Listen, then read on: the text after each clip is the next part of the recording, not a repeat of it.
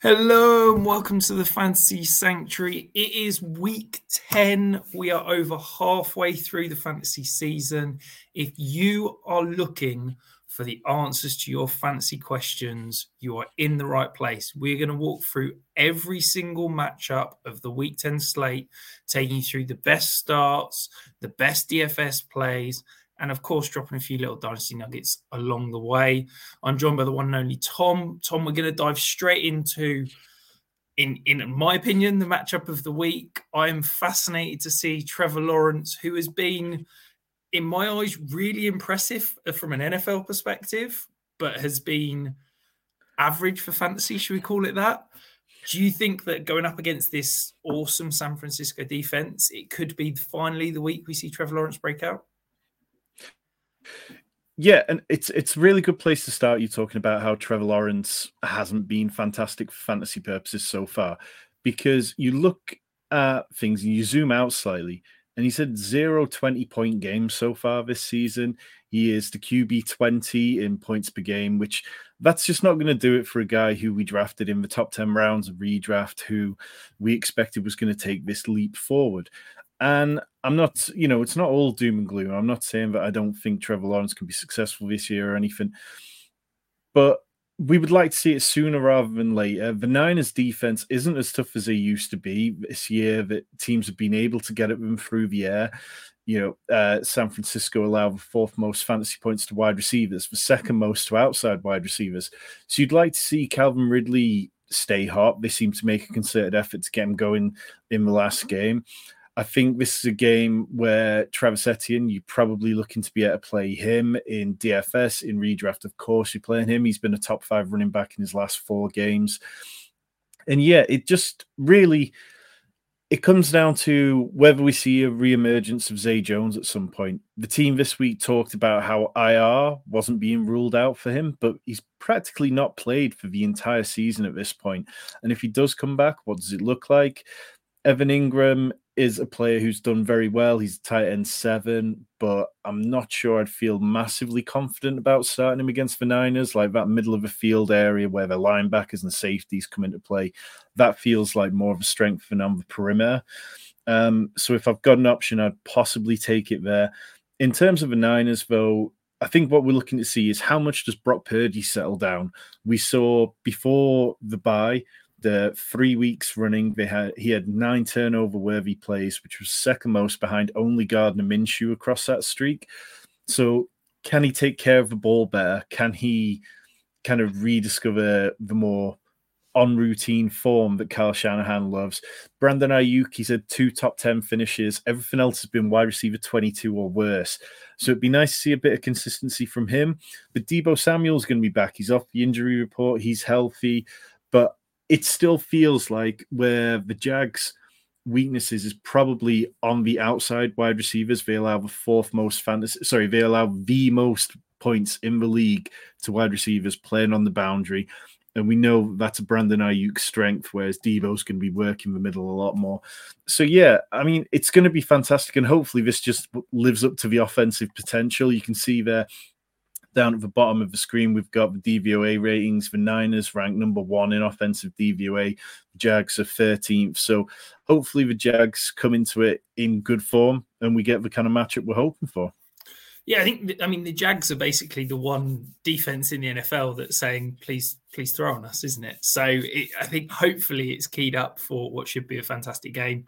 I'm fascinated by Brock Purdy. There seems to be this kind of talk around at the moment that Brock Purdy's been shown up in the last three weeks and he's, you know, shown his flaws. He's not a real starting quarterback.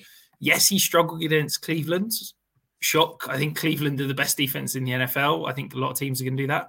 He was poor against Minnesota, but I think everyone's allowed a poor game. I was thought last week against Cincinnati, he played well. And I think that if people are buying into this, you know, call it trope, whatever you like, that Brock Purdy is is a bad quarterback and he's being shown up. I think it's a fantastic buy low window. If you're in a super flex league, I've seen him go in four trades this week. All four of them I thought were undervalued, and I'd have quite happily paid more for all four of them. So I think that yeah, maybe maybe I didn't do a good enough job sniffing around Brock Purdy and, and try and go and buy some in my leagues, but I'm certainly going to go and do some more tonight because I think if you can get him for probably a first, maybe a little bit more, I think that's a great deal. He's he's approaching that territory where I'd play probably a first and two seconds for him right now. So if you can buy low, I think definitely go and do that because uh, this could, as you said, be a really interesting uh, blow up week this week. I think it's a really interesting point, and obviously, you know, I bow down to your dynasty expertise more often than like try to dole it out myself. But there are so many quarterbacks who are on rockier ground than Brock Purdy right now. The Niners aren't going to be in position to draft a player highly next year. I don't think they're going to be in a position to draft a player highly any year unless they kind of make the aggressive trade up they did for Trey Lance. And after that link, uh, after that trade, I don't think they're going to be in a rush to do that. And I think that Brock Purdy is completely fine for what they're after. They're not a team who's going to have lots of cap room every year. At the minute, they've got a reasonable amount. But yeah, perhaps if Kirk Cousins hadn't tore his Achilles, perhaps you could tell yourself a story where they got interested in him again. But no, I think Brock Purdy is one of the safer quarterback buys you can buy at the minute in Dynasty. Yeah, and we talked about the Trey Lance trade the reason why Shanahan and, and Lynch haven't been destroyed for that Trey Lance trade up is because of Brock Purdy. And they need Brock Purdy to work. Otherwise, there's going to be question marks asked about them. The reason why they've been able to spend on Deebo, Kittle, Trent Williams, all the, the players on defense, Bosa, Fred Warner, is because they've got Brock Purdy under center, who's on one of the cheapest contracts in the league they they'd be stupid to not pay him whatever it is nine hundred thousand per year over the next two years and get average quarterback play because it means they can get studs all across the roster. So yeah, I think Brock Purdy's going nowhere for at least the next year, year and a half, two years. And for me, that's easily worth the price you have to pay in Dynasty. We are here though answering your questions. We've already got one in from Thomas. He says half PPR, pick one wide receiver and one flex. He's got Michael Pittman, Dotson, Thielen, Godwin, and Mattison. Well, there's a couple of players here I really like this week, that's Dotson and Chris Godwin. But I think it'd be tricky to play both of them ahead of the likes of Adam Thielen, who's got a very nice matchup, and even Michael Pittman, who's got a pretty decent matchup himself. So I think I'd probably lean towards going with Thielen, and then I'd probably just go with Pittman, even though I'd be more than happy playing both Dotson and Godwin after him.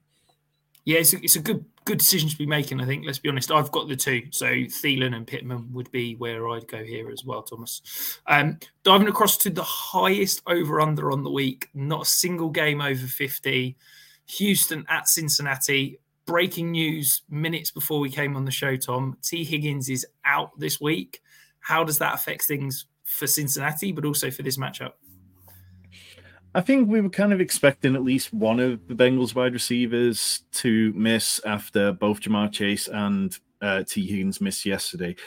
It's a real shame for Higgins, who had his first 100 yard game of the year. He's only had one game with a touchdown or one game where he scored touchdowns. So he hasn't quite gotten going. But Tee Higgins, this is just a story of his NFL career, isn't it? It's so many games where he's kind of questionable coming into the week, and you have to work out whether you can start him or not.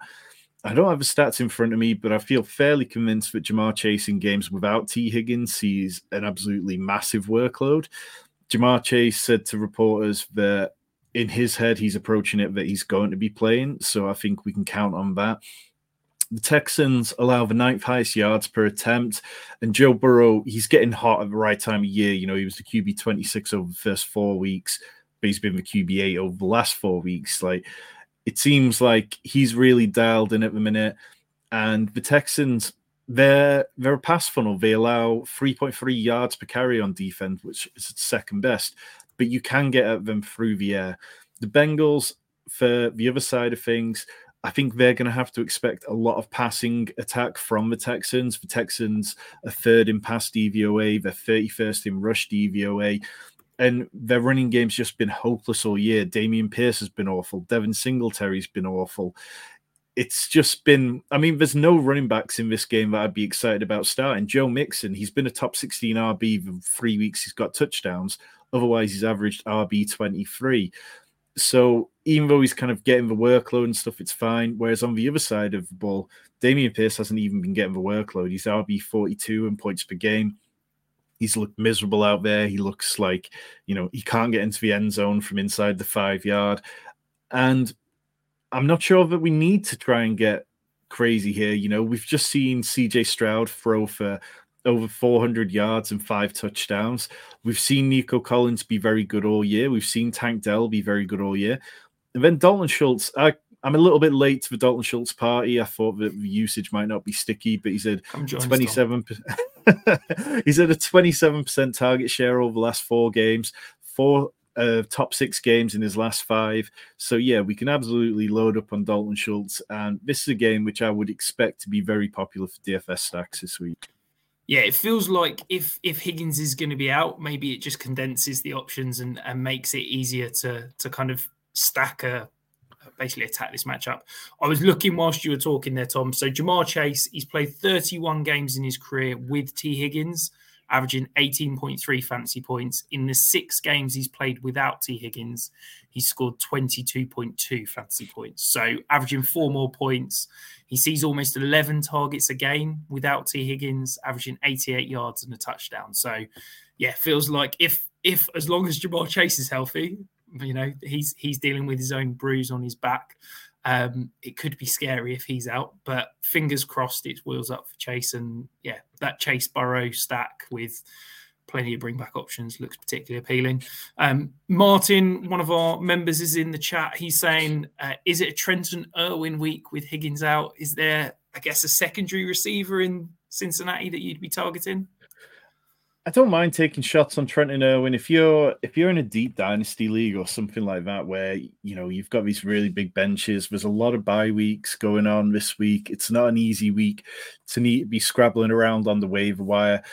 But I mean, you just you're just looking for a warm body a lot of the time, aren't you? I mean, Trenton Irwin's had 11 receptions so far this year, one red zone target, one deep target, nothing that's like overly inspiring. He's got 100 yards on the season. So it's not like we can really lean into it and know what to expect.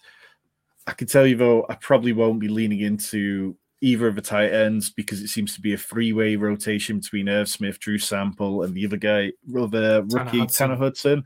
Um, Irv Smith had a season high 26 yards last week. He did get into the end zone, but it's like the volume isn't there.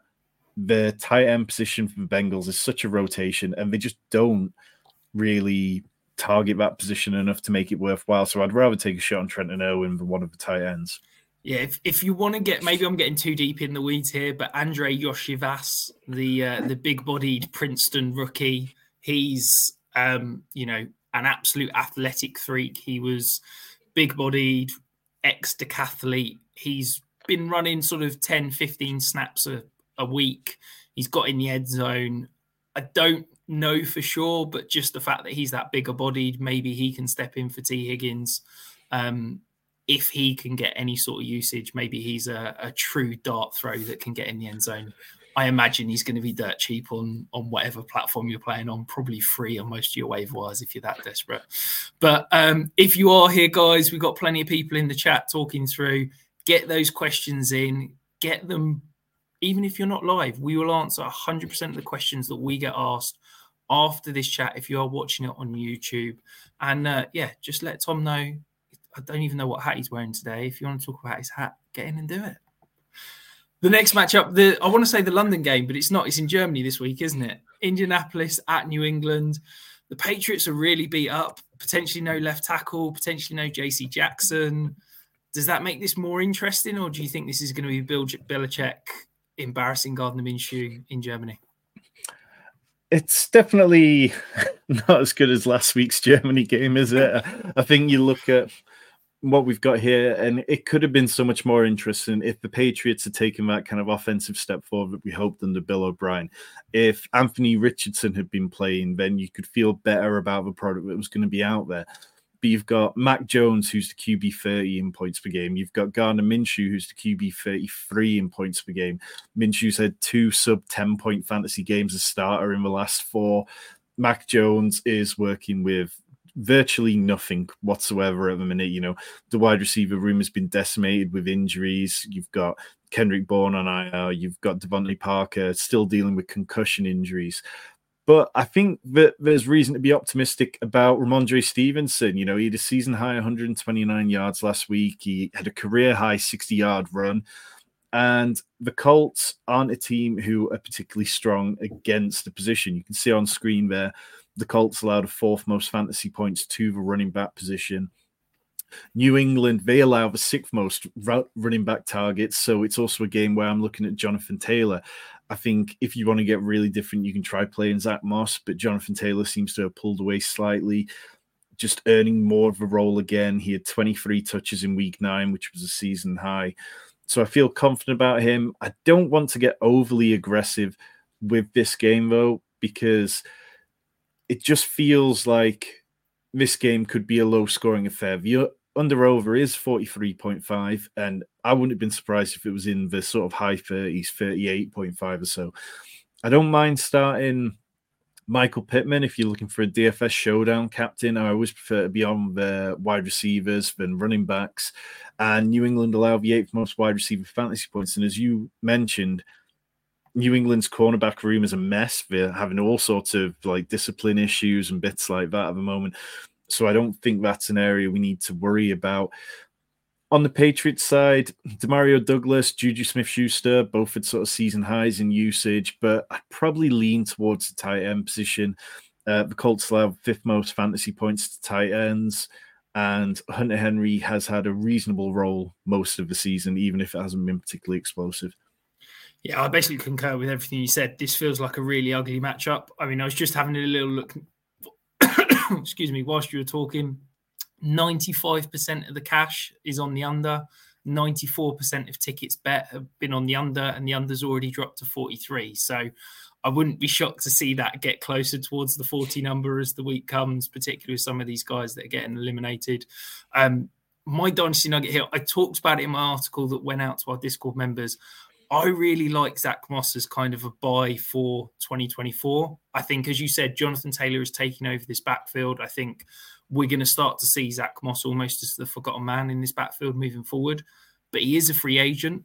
I think if you are looking towards 2024 and, and rebuilding, he's a really nice, cheap option that you can buy that could potentially see a massive value boost in the off season if he gets signed somewhere as you know at worst a 1b back in free agency but he's got a chance to be a you know a lead back somewhere definitely what what would you pay for him I'd I'd happily pay a late second, but I don't think you have to go and pay that. I think you can probably get him for a third, maybe a couple of thirds, or maybe just get him as a throw in in in a bigger deal. Um, but I think he's a, a really interesting cheap acquisition if you're looking towards 2024.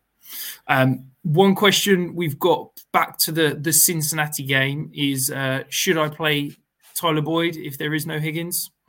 Yeah, I would be.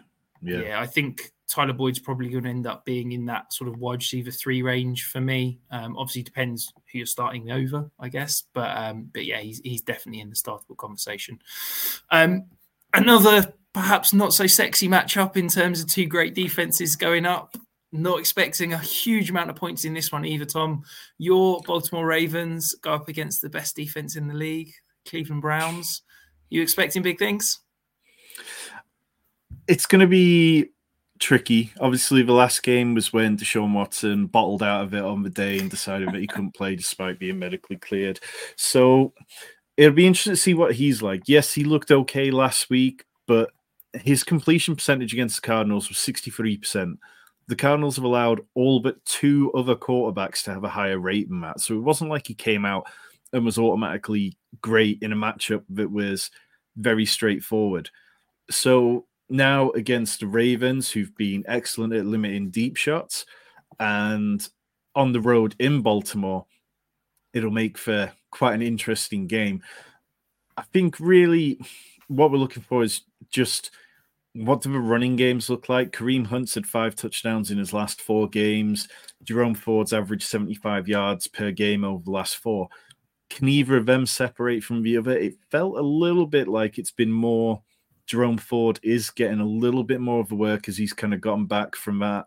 It's called a high ankle sprain, but I'm not sure that it really was if he was back on the field so quickly.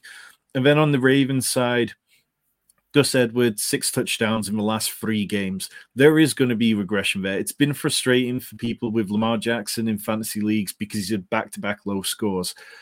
But Gus Edwards isn't going to keep scoring touchdowns at this rate. I think it's going to be, you know, there are going to be games where Lamar blows up through the air. He leads the league in completion rec- uh, rec- completion rate. He's been fantastic.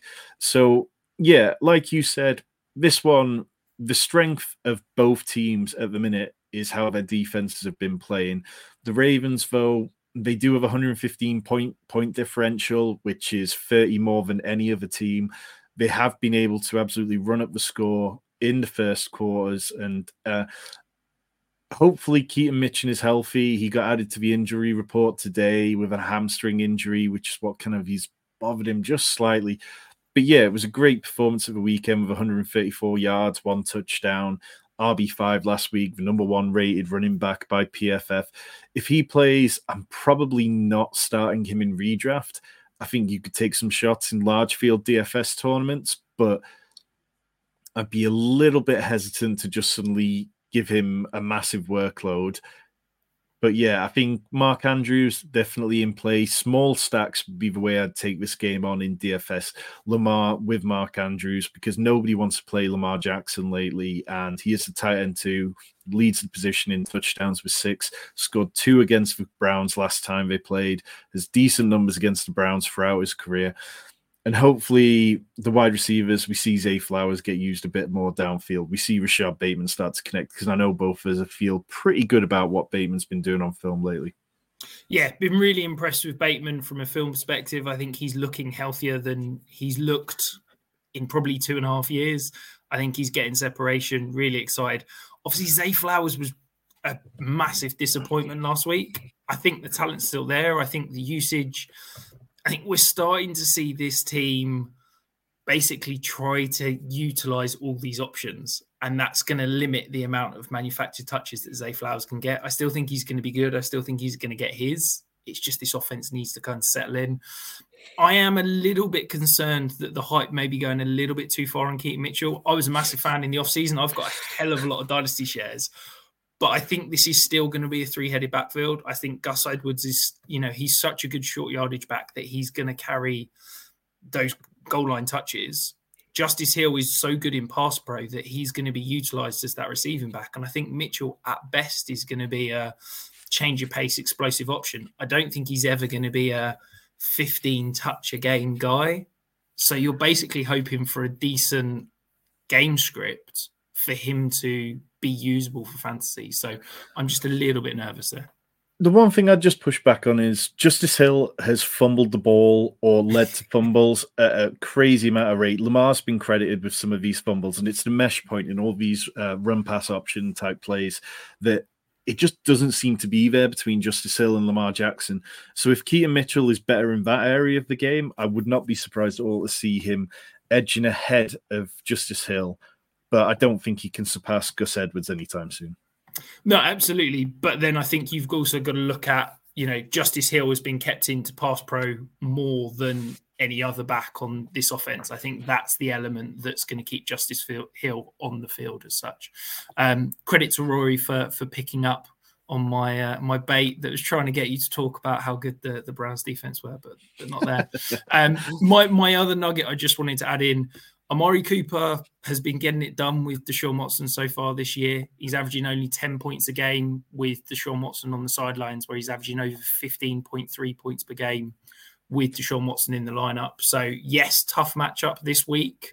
Um, probably going up against Marlon Humphrey, but hopefully, when sh- Watson's playing, it's it's been good things for Amari Cooper.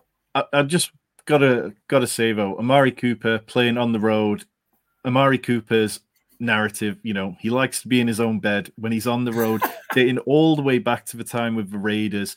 His home road splits are they are volatile, and I think also a throw in Marcus Williams looks to be off the injury report and should be back this week. I just I don't think the Ravens are going to be giving up many deep plays, and it might need to be a volume based game rather than picking up large amounts of yardage for Cooper, in my humble Baltimore Ravens bias opinion. Of course, completely unbiased there. Talking of unbiased, we're, we're going to talk about the Pittsburgh offense, which is one I've been hyping up for a while. Feels like Green Bay and Pittsburgh both need a, a somewhat of a get right game for the offense. Both teams have had struggles in recent weeks. Do you think there's any signs of hope for either, either of these two teams? Well, as you say, like both these teams really need performances. I mean, I've got on Jordan Love at time. He's QB 17 in total points per game. I've got on Kenny Pickett plenty of times. He's QB 32 in points per game. Kenny Pickett, he's thrown one or fewer touchdowns in 20 of his 21 career appearances. He's got one 300 passing yard game in 21 appearances. Fantasy football, Pickett scored 14 points in 16 of 21 games.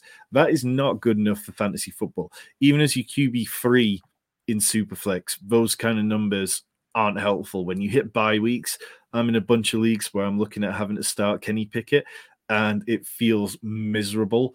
But this game does feel like there's an opportunity for both teams to be able to not necessarily get right, but be able to put some points up. You know, Jordan Love, he's not been a top 13 QB since week 13, uh, sorry, since week three.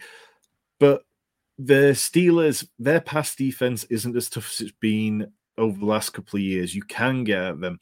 I think I'm really interested in the running backs on both sides. Uh, Aaron Jones was unleashed last week. 24 touches after not having more than 11 touches at any point so far this season. He turned it into 99 yards, 18 PPR points. Even Najee Harris, like Green Bay, they allow the 10th most fantasy points to running backs, the eighth highest yards per carry. And Najee, he's top 10 in big run rate, which isn't something he's always been over years. I've got on him about that kind of stuff.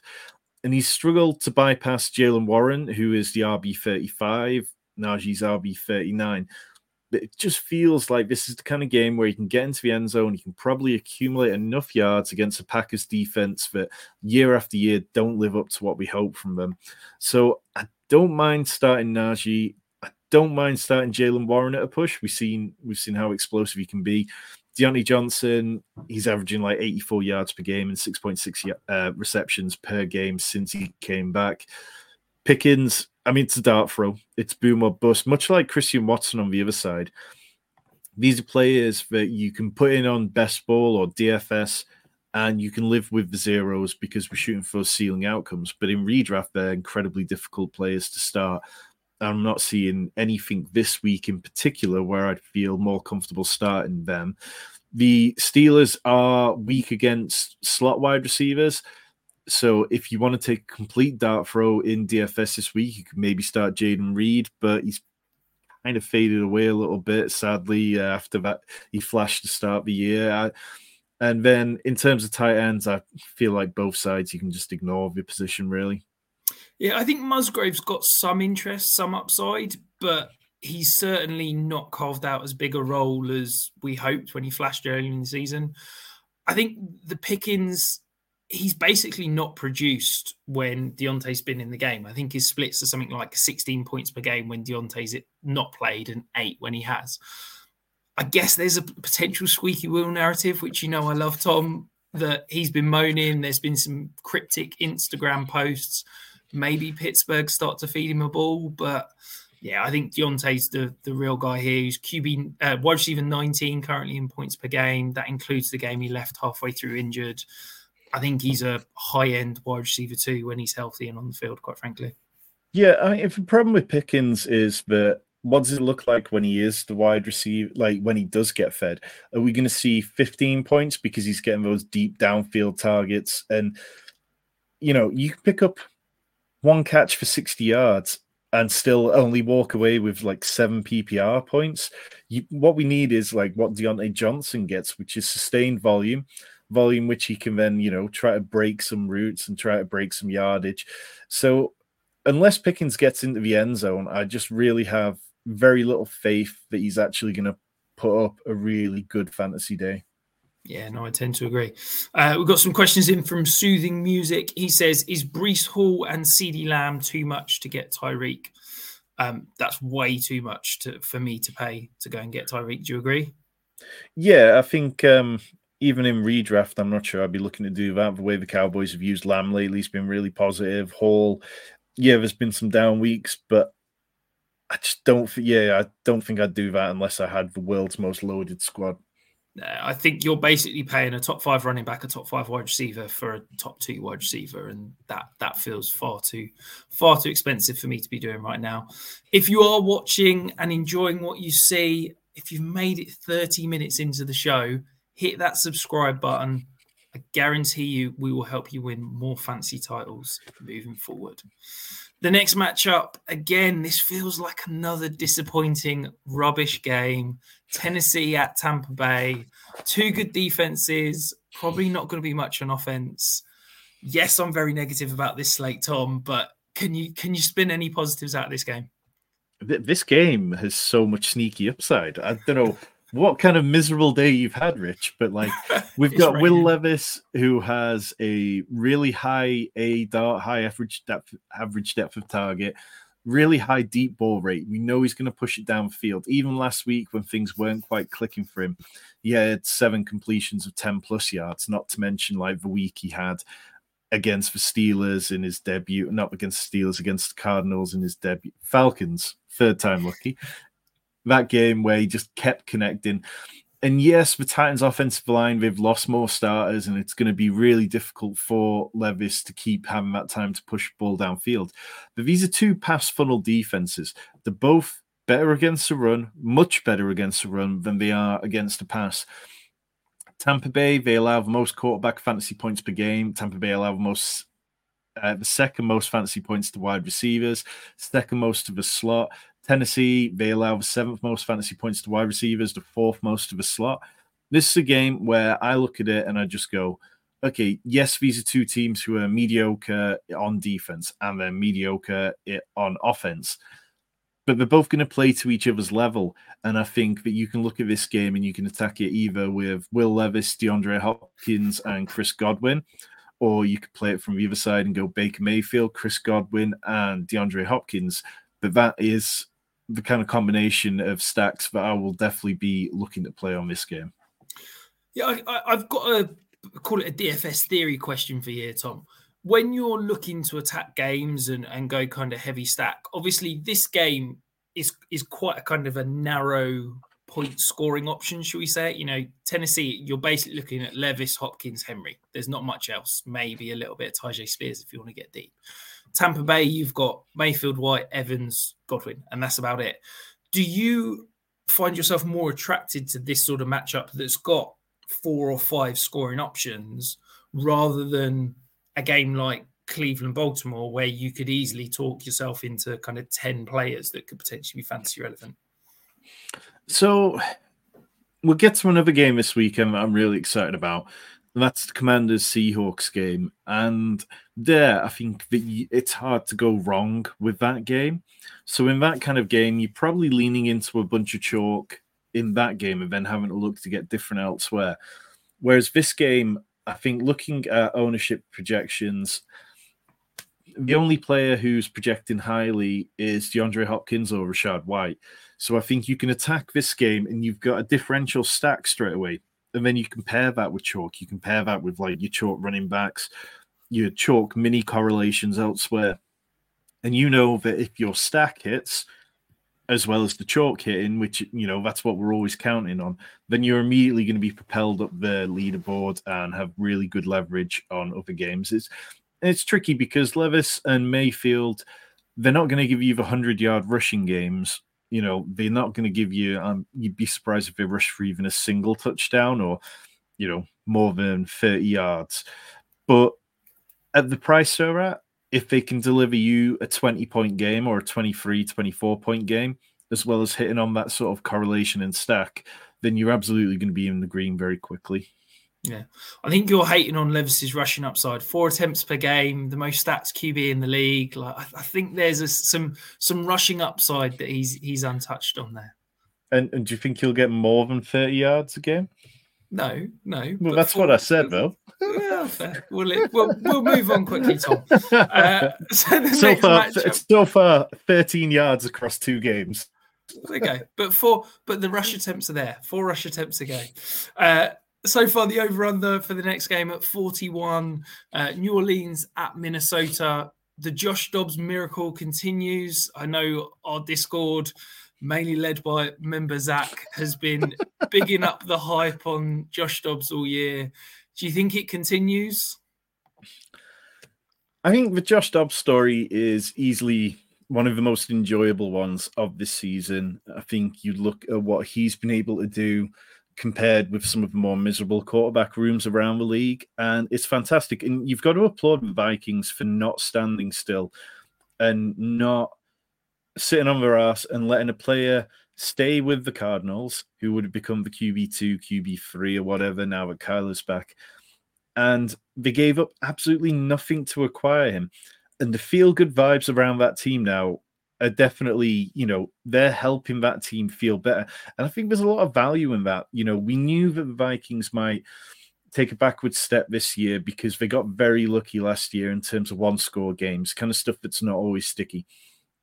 But this year, they're still building, you know, they still need to take steps forward before we can really view them as a true contender. And having good vibes is definitely the kind of thing that teams have talked about how much that helps them, how much it helps the players in the building.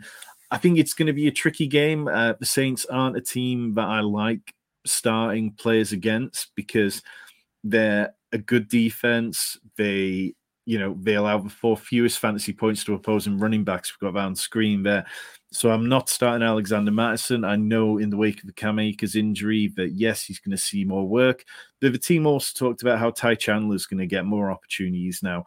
I'm not sure why Ty Chandler didn't get those opportunities early on in the season, but it'll be see- remains to be seen if he does get them. I think you can start TJ Hockenson. I know he's carrying a bit of an injury, but he's averaging 60 yards per game, which is second behind only Travis Kelce. He's had five plus receptions in the last five. We saw Josh Dobbs target the tight end position consistently in Arizona, so I don't think we need to worry about that. I think if you're looking to attack this from the Saints side, you can probably play Alvin Kamara. I think in DFS, very few people are going to be willing to go back to Alvin Kamara after we got well and truly rug pulled with him last week. You know, it was the perfect matchup against the Bears, and Taysom did what Taysom does, and you know now Taysom Hill's had three straight 16 plus point games. I think he's completely startable as a tight end uh, in one of the dynasty leagues we're in. I saw him go for two third round picks earlier today. I mean, the kind of production you're getting for that price is ridiculous. Chris Olave, Matt, I'd love to see him have a blow up game here. The Vikings allow the ninth most fantasy points to wide receivers. They're more vulnerable on the outside, the seventh most to outside wide receivers. Yes, he got the touchdown last week, but we still didn't get that blow up performance. You really just want to see Chris Olave go nuclear at some point. So, yeah, I mean, Derek Carr's been very good over the last few games. I think it's sort of like four or five games in a row now. He's been over 15 points. But I'm not going to be aggressively playing this game in DFS anyway, but from a redraft point of view, there's nobody I'm overly worried about apart from Alexander Mattison.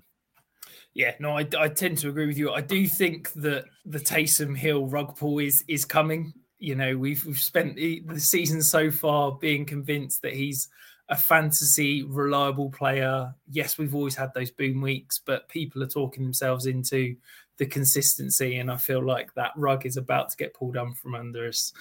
And he's probably going to do absolutely nothing and hardly play on the offense this week. But who knows? Maybe, maybe, maybe he'll continue the consistency onto another week. But another matchup: the Double A's, Atlanta at Arizona. Is this a case of new quarterback, same problems for Atlanta? Well, yeah, I mean, Taylor Heinicke definitely didn't give them the kind of boost that they were hoping for. His completion rate was 56% last week, which is uh, 11% less than Desmond Ridder's 67% he's averaged all year. But what was kind of key for Falcons was Taylor Heinicke only took two sacks in the last two games combined, whereas Desmond Ridder was averaging three per game. So when you're not taking sacks, you're not putting your team in negative yardage straight away, which means that you're able to lean more onto the running game. You're able to open up the playbook more. So I think Arthur Smith probably appreciates that. I'm not sure how much joy Arthur Smith gets out of anything, but that's probably one area that he's been pleased with Heinicke for. This is the kind of matchup if if Taylor Heinicke can't get it done against Arizona, then he doesn't deserve to start. You might as well go back to Desmond Ridder, even if the product is going to be absolutely awful. The Cardinals allow a league high 72% catch rate to wide receivers. Um, the Falcons, you know, it's going to be interesting to see whether James Conner plays for the Cardinals. I know he can be activated, but we've not any word yet. But even if he does, I wouldn't feel great because the Falcons allow the sixth fewest points to running backs. They're good against running backs catching the ball as well and they're also very good against wide receivers. They've been strong against wide receiver ones all week. We've talked about it, like when they played Nico Collins, we said there was a week to sit Nico Collins. They've allowed the six fewest fantasy points to wide receivers per game. And even with Kyler Murray coming back, I wouldn't be jamming in Marquise Brown unless I absolutely needed to be, because there's so many questions about what this offense is going to look like with Kyler Murray. He's averaged 38.7 rushing yards per game like six attempts per game throughout his career. But that was pre injury. And now we're talking about in a new offense. So this stat from uh, Rich Hribar was worth kind of bringing up and mentioning. The Cardinals have been under center for 30% of their dropbacks this season. For his career, Kyler Murray's taken just 9% of his dropbacks under center.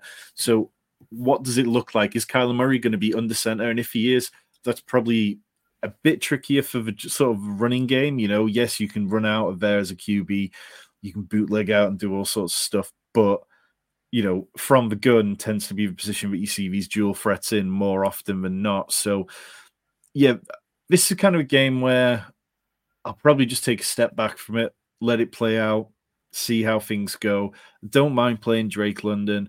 I don't mind playing Trey McBride if I have to and I could just about talk myself into a squeaky wheel narrative on Bijan because Arthur Smith absolutely must be feeling the pressure to get him more involved.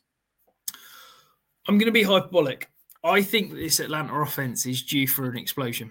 Okay. Taylor, Taylor Heinicke, we talked about pushing the ball downfield. Desmond Ridder, through his starts, average depth of target 7.8. Taylor Heinicke, 10.1. Now, what if I was to tell you that Taylor Heinicke attempted eight throws of 20, 20 yards or more downfield and connected on one? He has got a 12.5% completion rate. The NFL average is 37.5. Daniel Jones is second lowest in the league at 18.2%. His deep ball has has just not been there so far through two games, but it's coming. And I think that there could be a real potential for Kyle Pitts, Drake London to get going with Taylor Heinicke pushing the ball down the field more than we've ever seen this Atlanta offense do since Arthur Smith's been involved.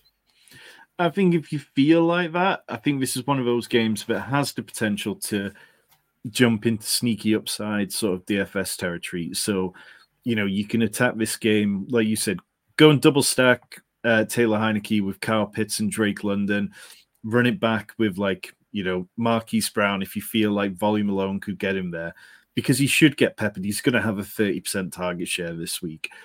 And I think if you have a conviction on it, then this is definitely the way to play it. And those are the kind of weeks where, yeah, you'll go straight up the leaderboards. Member Martin is uh, not feeling quite as quite as positive as me, but maybe look, I was the one saying that all of these Atlanta options were going to be elite fancy options. So maybe I'm just yeah too far in the weeds to to answer truly. Uh, Susie Music's back. He's asking should he trade Bijan and CeeDee Lamb for Tyreek? I'll be honest. For me, I just don't understand. I don't see what you're getting moving from Lamb to Tyreek. I think that Tyreek's got an awful playoff schedule. I think that I would rather. I don't know what the rest of your roster's like. I would much rather try and improve another spot if that's what you want to do over CeeDee Lamb. I think CeeDee Lamb's a top five wide receiver rest of the season. So I probably wouldn't be looking to move off him or upgrade off him. Do you agree? Yeah, I mean, you look at what Tyreek Hill's done this season. Yes, he had like a 44 point game to start the year, and then he's had, you know, two games over 30 points since. But over the course of the last four games, he's been averaging like 24 points. Um, I think the Dolphins have talked about the fact that they want to get Jaylen Waddle more involved coming out of the bye. And I just, yeah, if I was going to trade CeeDee Lamb to get up to Tyreek Hill, I'd be looking at a much lower quality player to add on top of CeeDee Lamb to get to Tyreek Hill, I think. Yeah, exactly that. Uh, nice evening to you, NBA Rigs. Thank you for joining us. Much appreciated. And if you are joining us and you want to get your questions answered, get them in. But more importantly, you can become a YouTube member. You can get access to the Discord. You get 24 7 access to me and Tom, whether it be Dynasty, DFS, Best Ball, Redraft. You want to talk Bluey, you want to talk cricket. You can get in our Discord. There's channels for everything, and we'll answer 100% of your questions in there too. Uh, the next matchup, finally a decent over under again, Tom. Detroit at the Chargers. This feels like this could be a really exciting, high scoring game against two great offenses and two questionable defenses. Yeah, I think the key for me is how well does Justin Herbert play? He's only had one game over 11 points in the last three, which wasn't what anyone signed up for. It's kind of easier to plug and play Jared Goff at 6,400 on DraftKings this week than Justin Herbert at 7,700, I think. Um, in terms of how the rest of the teams match up, I really like this game for Sam LaPorta. You see on the screen there, only rookie tight end ever to have at least 40 receptions, 400 yards, and four touchdowns through eight games. It's mind blowing. Like this rookie class has been fantastic. LaPorta is tight end four in points per game. And the Lions, just in general, they've just been excellent. You look across the board. Amon St. Brown, wide receiver six, Goff QB 14, Jahmyr Gibbs RB 10, David Montgomery RB 8. And now we're going to see this kind of what does it look like with Jahmyr Gibbs and David Montgomery now that Gibbs has staked a claim to a bigger role? David Montgomery is healthy, he's off the injury report. And they're in this fantastic matchup against Chargers, who allow the eighth most running back fantasy points, the second most receptions to running backs per game. So you can take advantage of them through the air or on the ground at the running back position the Chargers, they also allow fifth most wide receiver fantasy points, the fourth most wide receiver reception, uh, receiving yards per game. So, I mean, this Chargers defense, it's just all the money's in Bosa, all the money's in Derwin James, and there is no depth there. There is nobody good outside of the two of them. They wasted so much money on uh, Justin Jackson, and that's kind of fizzled out. So, yeah, I think on the Lions side, they allow the second fewest running back fantasy points, but they allow the 11th most receiving yards to running backs. So I don't mind starting Austin Ekeler. I think the only players that I'd be looking for, like peripheral plays, is maybe a push Gerald Everett. I can't start Quentin Johnston still we see anything from him. He's the wide receiver 112 in points per game. Jameson Williams, we're talking one game over four PPR points this season. They've both had so much opportunity and we haven't seen it. And I'm fine being late on them. I don't know if you see it differently, Rich. Oh, I'm, I'm fully out on both of them. I was I was low on both of them coming out as prospects. I didn't particularly love them, and yeah, look, whenever anybody struggles this much in the rookie season, I mean, I've put it out on Twitter a few times. Basically, the track record of anyone through their first eight games who scored as fewer fantasy points as Quentin Johnston is NFL bust. Jameson Williams is that 10 times. I think both of them are facing a real uphill battle to, to basically be fantasy relevant ever again in their careers. Um, we've got a couple of questions in the chat about this game. Martin's asking who will score more fantasy points, Gibbs or Montgomery, and are they both viable options? For me, I think they're now, if they're both in, in the lineup, I think they're in that RB2 territory. I think they're still going to be top 24 options every single week, but I think they're going to eat into each other's workload that it kind of takes away that RB1 ceiling. Yeah, I think so. I think I would lean slightly towards David Montgomery. I think he's still going to have the edge in pass protection, which does matter. I keep banging on about it, but the Lions love play action because Jared Goff's so much more effective in it, and that is something that isn't going to disappear. And David Montgomery, you know, when he's been out there, he's been very good. So yeah, just leaning just towards David Montgomery for the time being. Perfect. Um, yeah, I, I, tend to agree. I also think he's going to get the high value touches in around the goal line. Like we saw Dan Campbell talking this week, how valuable he is scoring touchdowns, and, and that's what matters, really, isn't it? Uh, Blurpy's in the chat asking D'Onta Foreman or James Conner this week in PPR. I'd be starting D'Onta Foreman. Yeah, it's it's. I've got them. I've got Conner ahead but they're they're like two spots apart. So yeah, could could easily go Foreman. He's got the matchup, like it's a fantastic matchup this week, but I just I quite like that that Atlanta Arizona game, shall we say? Uh, and NBA rigged, uh, yeah. Thank thank you for your kind words. Glad you're enjoying the show. Um, glad you enjoy the slides. We uh, we certainly enjoy putting them together. Uh, the matchup you were teasing earlier, the matchup you want to attack in DFS, Tom Washington at Seattle. Is this one you're going all in on? Yeah, it's the perfect bounce back spot for the Seahawks after being embarrassed by the Ravens. Like we haven't seen any great performances from the Seahawks offensively this year. I think really you go. Geno has had one top 16 QB performance. That was in week two. DK Metcalf's been over 14 points once all year. He's only got two touchdowns. Uh, him and Tyler Lockett are back to back in points per game. Lockett's wide receiver 35, Metcalf's wide receiver 36. Further proof that DK Metcalf was always too expensive this offseason because he fails to separate away from Tyler Lockett. But this is the game where they can come into their own. Jackson Smith-Njigba, his yards per target, the first four games was 3.1. Over the last four, it's jumped like tripled to 9.1, which has been really encouraging. And the Commanders, they allow the third most fantasy points to wide receivers. They allow the most total quarterback points to opposing quarterbacks.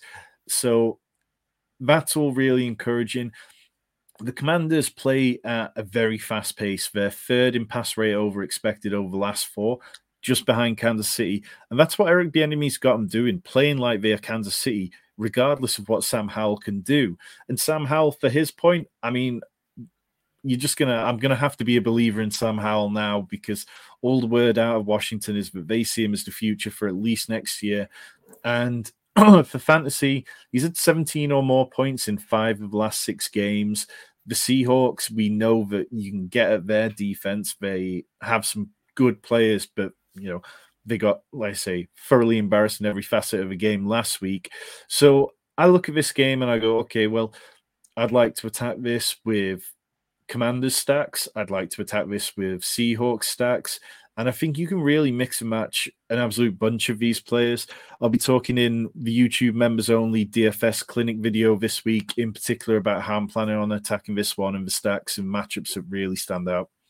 Yeah, I, I really like this matchup. I think a couple of those um, wide receivers are kind of must starts. DK gets in my top 12, Terry McLaurin's in my top 18. Uh, no, sorry, top 12 as well. I think that this could be a huge game.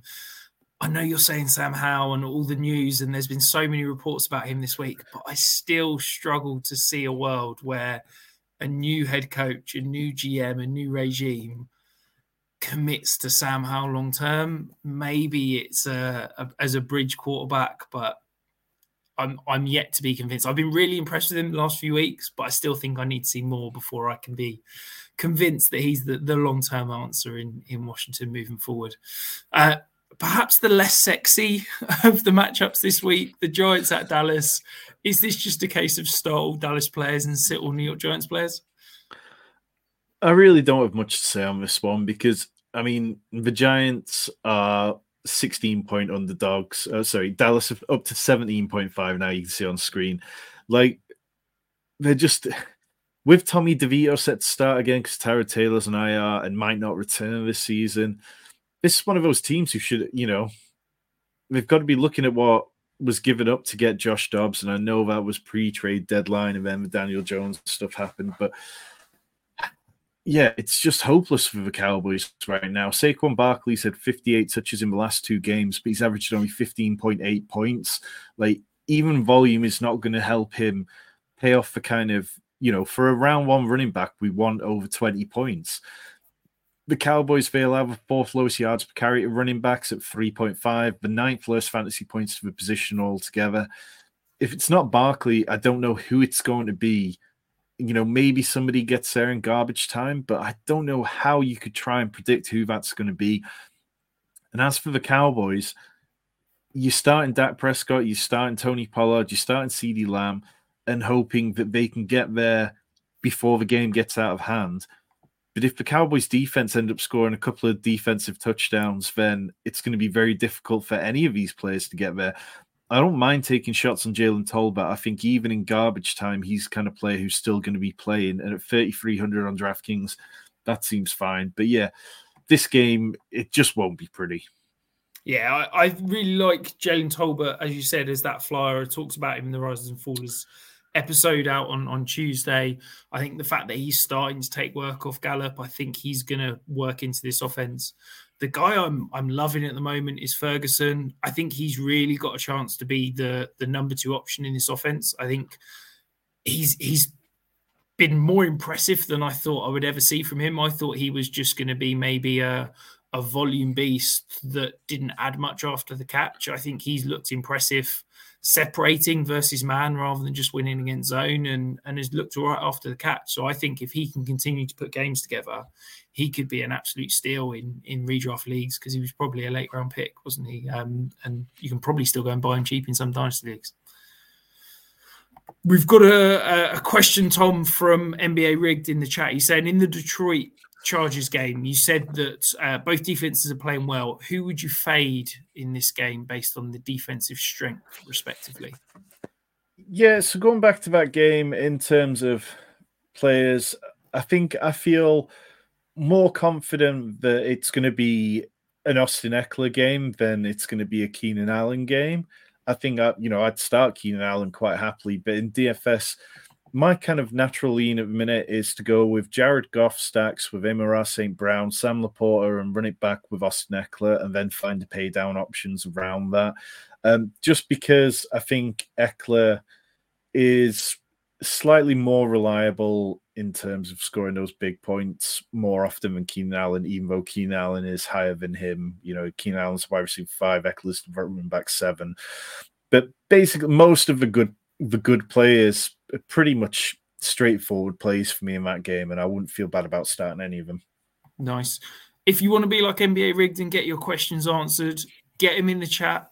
If you're not watching live, don't worry. You can still get your questions answered. If you comment below your question, Tom and I will answer 100% of the questions that we get asked, whatever it is Dynasty, redraft, DFS, whatever you want, we will answer it guaranteed the sexy matchup, the Jets against the Raiders.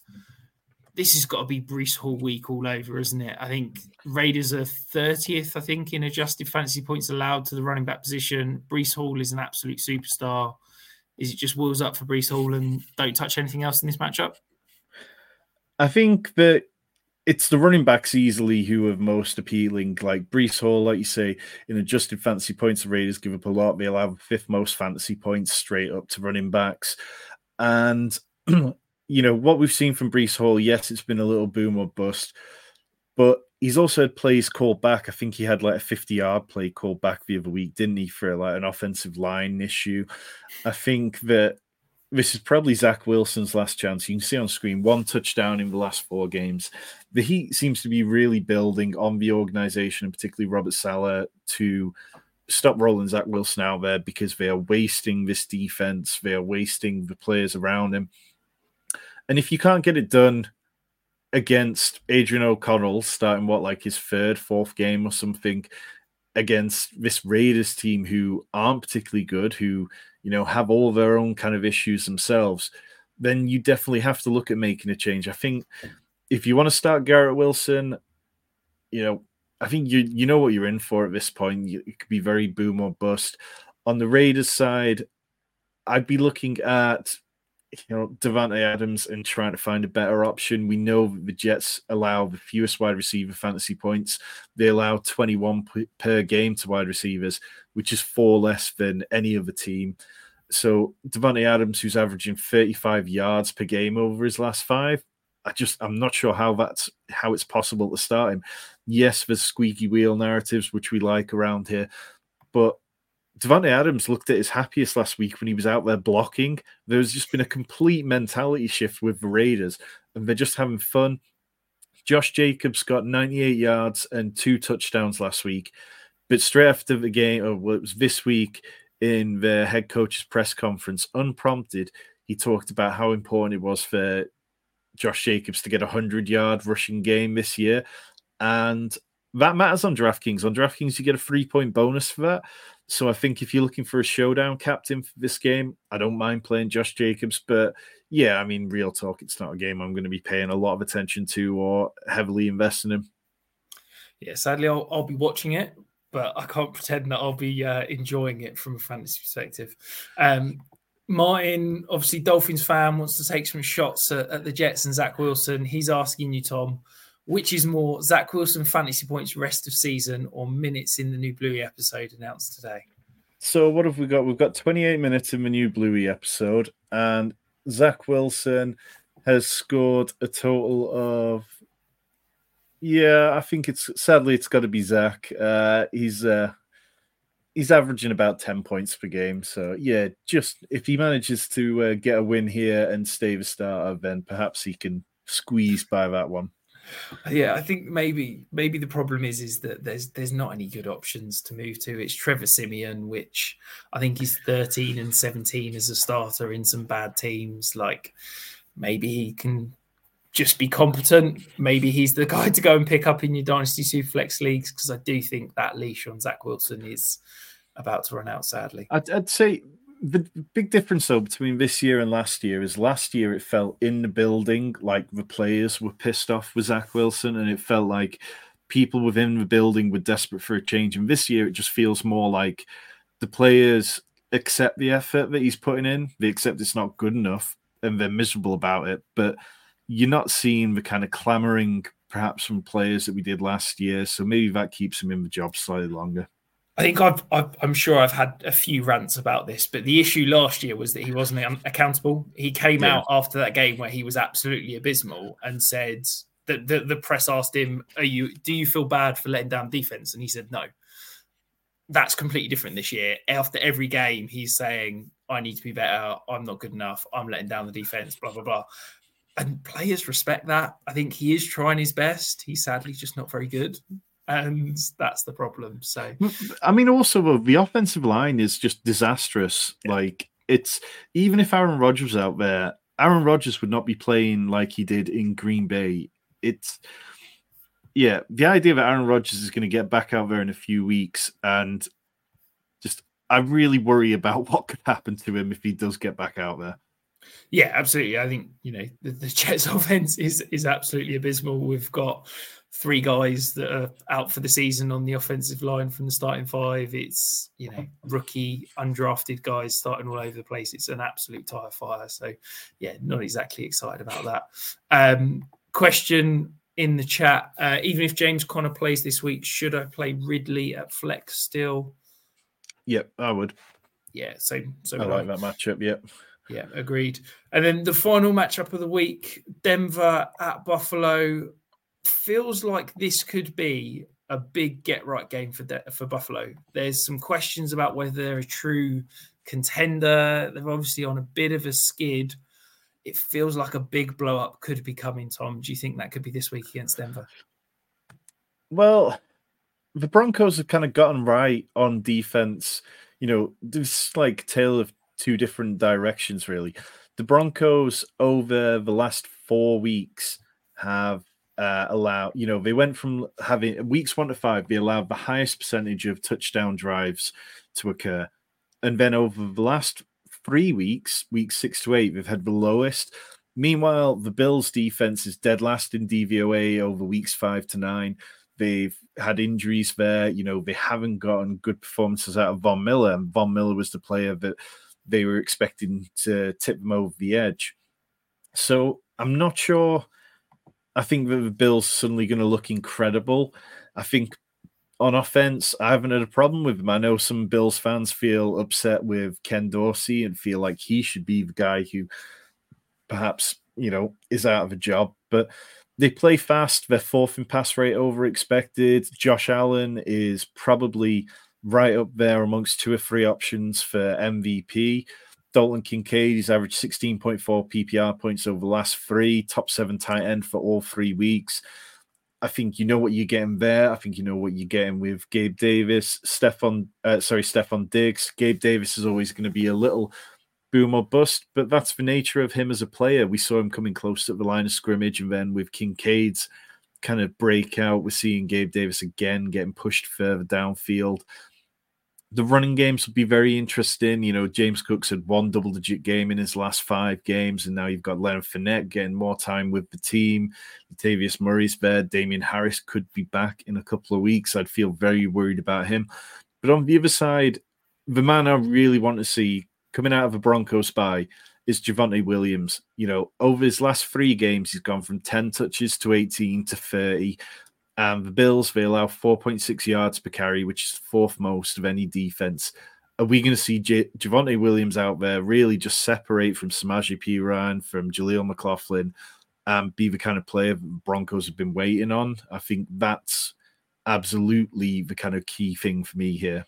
Yeah, I love Javonte Williams this week. He's a top 12 bat for me. I'd start him over Bijan, I'd start him over Aaron Jones. I'd start him over Rhamondre. I'd start him over Kenneth Walker, Jahmyr Gibbs. Like, I think he's an absolute smash play, and this could be a really interesting matchup for him because I think Denver are going to need to control the ball and try and stay on offense as long as possible to keep the Bills' offense off the field because we know that this Buffalo defense is falling apart. They're getting injuries all over the place, but this offense is still super elite, and I think that the Bills are going to be want to be come out trying to prove a point that they're still a contender. And I think that the only way Denver have got a chance of staying in this game is trying to control the clock, trying to run the ball as much as possible. And I think that that all goes through Javonte Williams.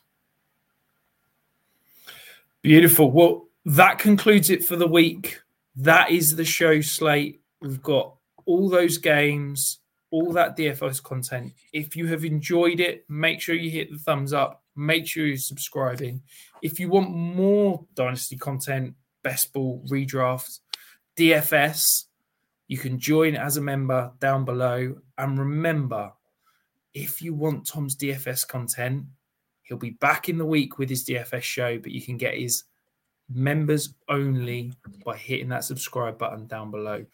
And we'll be back later in the week.